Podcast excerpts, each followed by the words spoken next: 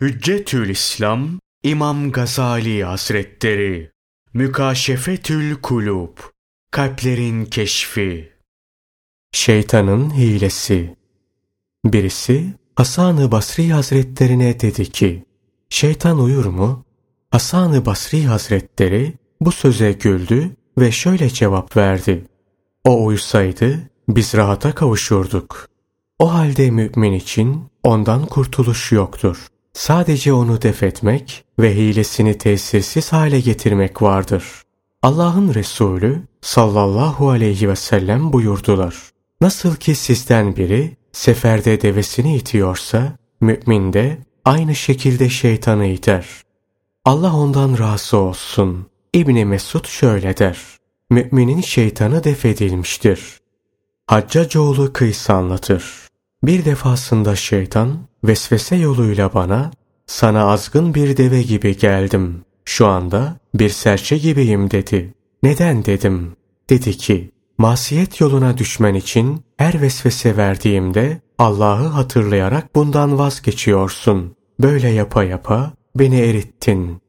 Takva ehline şeytanın vesvese kapılarını kapamak ve onları muhafaza etmek zor değildir. Onlar kişinin günaha sürüklenmesine sebep olan bu kapıları kaparlar. Onlara muttali olurlar ve onları korumaktan bir an geri durmazlar.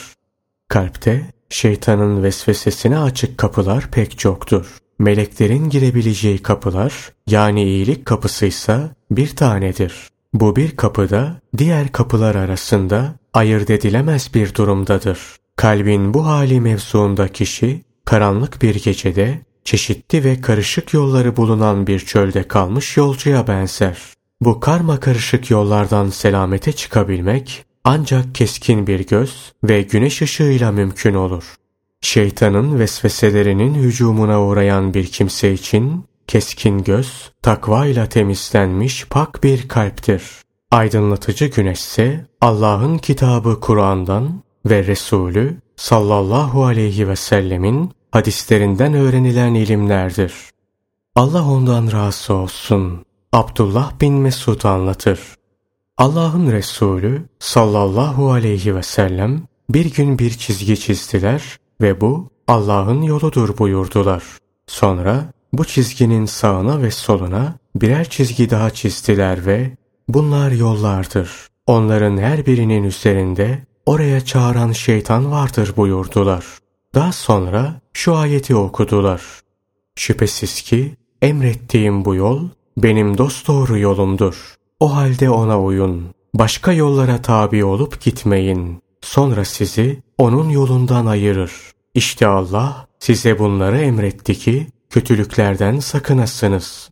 Bundan önceki bazı bahislerde şeytanın hilelerinden bazılarını zikretmiş, alimleri ve abidleri aldatma yollarını göstermiştik. Şimdi burada bir misal verelim.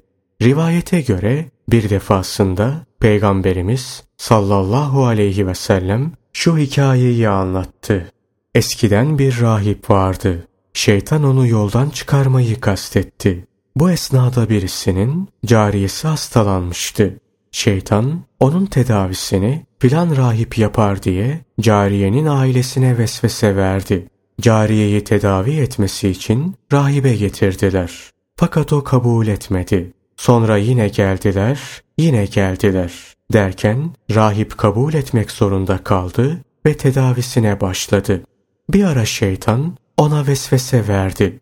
Cariye ile temasta bulunmasını kafasına koydu. Nihayet buna muvaffak oldu.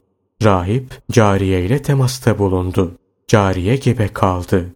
Şeytan bu sefer rahibe şöyle bir vesvesede bulundu. Sen bunu öldürmelisin. Eğer öldürmezsen yarın iş meydana çıkacak, rezil olacaksın. Şimdi onu öldürür, sonra da ailesine öldü dersin. Böylece yakayı kurtarırsın. Rahip öyle yaptı. Şeytan sonra da gidip ailesine onunla temas etti. Sonra öldürüp gömdü diye vesvese verdi. Onlar geldiler. Durumu öğrenince rahibi öldürmek için hücum ettiler. Bu sefer şeytan rahibin karşısına dikilip şöyle dedi. Bütün bunları vesveseyle ben yaptım. İstersen seni kurtarabilirim. Fakat önce bana iki kere secde edeceksin. Rahip secde etti. Sonra şeytan karşısına dikilip şöyle dedi. Ben senden uzağım. Seninle hiçbir alakam yok. İşte şanı yüce olan Allah Celle Celaluhu şu ayetiyle bu gerçeğe yani şeytanın baştan vesvese verip de sonra çekili verdiğine işaret etmektedir.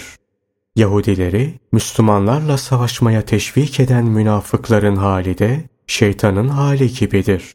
Çünkü şeytan insana küfret diye vesvese verir de o küfredince ben hakikaten senden uzağım. Çünkü ben alemlerin Rabbi olan Allah'tan korkarım der.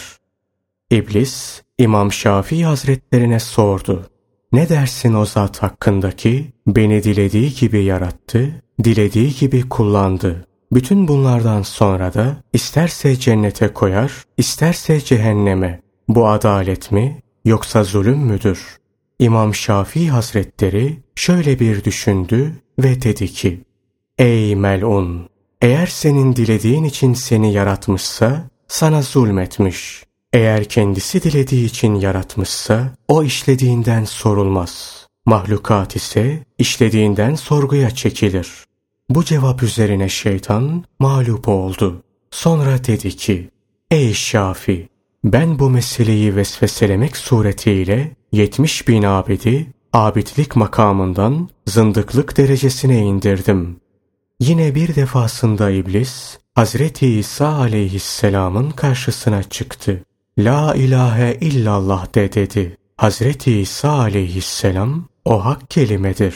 Fakat senin sözün üzerine söylemem dedi. Çünkü şeytan hakla batılı karıştırmak için bazen sureti haktan gözükür. Böylece abidleri, zahitleri, zenginleri ve her türlü halk tabakasından insanı helak eder. Onun şerrinden yalnız Allah'ın koruduğu kişiler kurtulur. Allah'ım sen bizi şeytanın hilelerinden koru. Ta ki sana doğru yol üzere bulunan kişiler olarak gelelim.''